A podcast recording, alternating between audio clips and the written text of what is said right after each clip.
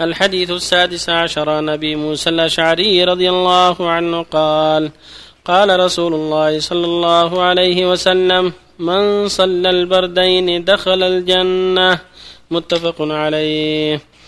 الحديث السابع عشر عنه رضي الله عنه قال قال رسول الله صلى الله عليه وسلم إذا مرض العبد أو سافر كتب له مثل ما كان يعمل مقيما صحيحا. رواه البخاري. وعن جابر رضي الله عنه قال قال رسول الله صلى الله عليه وسلم كل معروف صدقة. رواه البخاري ورواه مسلم من رواية حذيفة رضي الله عنه. وبالله التوفيق وصلى الله الرحمن الرحيم. الحمد لله. وصلى الله وسلم على رسول الله وعلى آله وأصحابه ومن اهتدى بهداه. أما بعد فهذه الأحاديث فيها الحث والتحريض على الاستكثار من الخير. ينبغي المؤمن أن يكثر من الخير وأن يحرص على أعمال الخير مهما كانت. الله يقول جل وعلا فمن يعمل مثقال ذرة خيرا يره. فالمؤمن يسعى في طلب الخير والحرص على أعمال الخير دقيقها وجليلها. يرجو ثواب الله ويخشى عقابه سبحانه وتعالى. هكذا المؤمن أينما كان يرغب فيما عند الله من صلاة وصوم وصدقات وغير ذلك.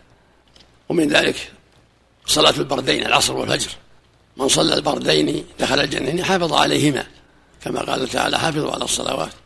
فالصلاة الخمس كلها من حافظ عليها فهي من أسباب دخول الجنة ونجاة من النار. كما قال صلى الله عليه وسلم الصلوات الخمس والجمعة الجمعة والرمضان رمضان كفارة لما بينهن إذا اجتنب الكبائر. في لفظ ما لم تخشى الكبائر فالبردان هما صلاة العصر وصلاة الفجر.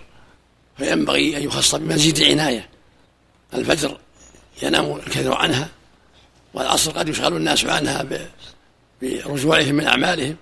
فالمحافظة عليهما والعناية بهما من أسباب من دلائل كمال الإيمان والواجب على كل مسلم مسلمة المحافظة على الصلاة الخمس في أوقاتها.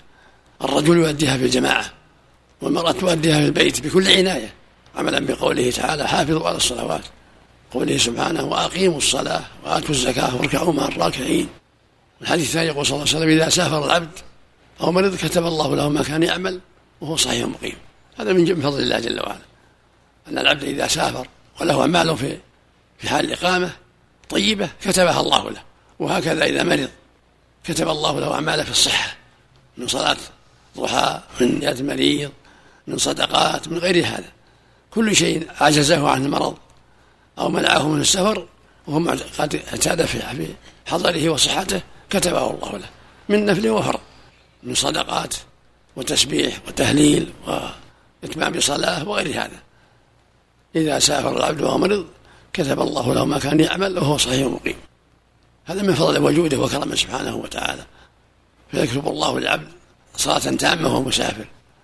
وما كان يعمله في صحته من صيام نافلة أو قراءة أو غير هذا كتب الله له ذلك الأجر في حال مرضه وإن كان لم يعمله. ويقول صلى الله عليه وسلم كل معروف صدقة. كل معروف تفعله مع أخيك صدقة عليه.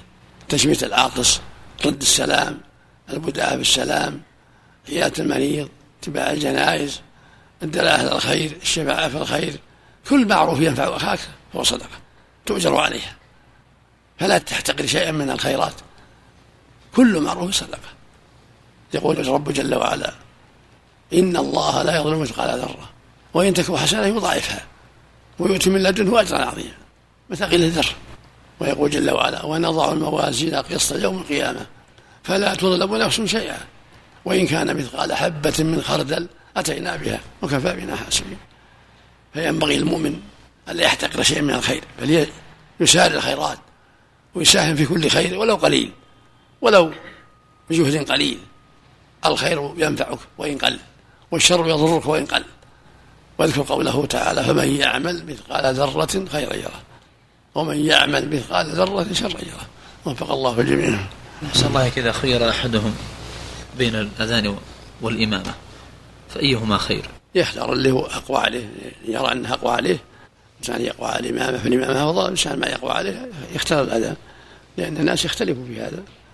إذا كان مؤهل للإمام مؤهل للأذان يختار ما هو الذي يعتقد أو يغلب ظنه أنه يقوى عليه ويقوم به على الوجه الأكمل. وعند الأجر أسأل الله إليك أعظمهما أجرا الأذان أم الإقامة؟ أم الله. الله أعلم. نعم. الله أعلم. نعم.